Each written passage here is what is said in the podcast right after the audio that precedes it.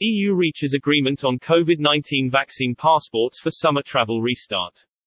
EU members agree on vaccine passports that would allow the free movement of tourists among the 27 European Union member countries this summer. All European Union member states will accept the vaccine passport. The vaccine passport will show whether people have been vaccinated against the coronavirus. EU countries should not impose additional travel measures such as quarantines. The European Union governing body announced that after a fourth round of negotiations, EU member states have reached an interim agreement on a digital COVID-19 certificate, also known as a vaccine passport, that would allow the free movement of tourists among the 27 European Union member countries this summer.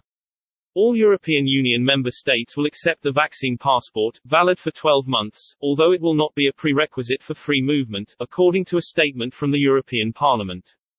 Under the terms of the agreement, EU countries should not impose additional travel measures such as quarantines, unless they are necessary and proportionate to safeguard public health, lawmakers said. The vaccine passport will show whether people have been vaccinated against the coronavirus and if they've recently tested negative or recovered from COVID-19 infection.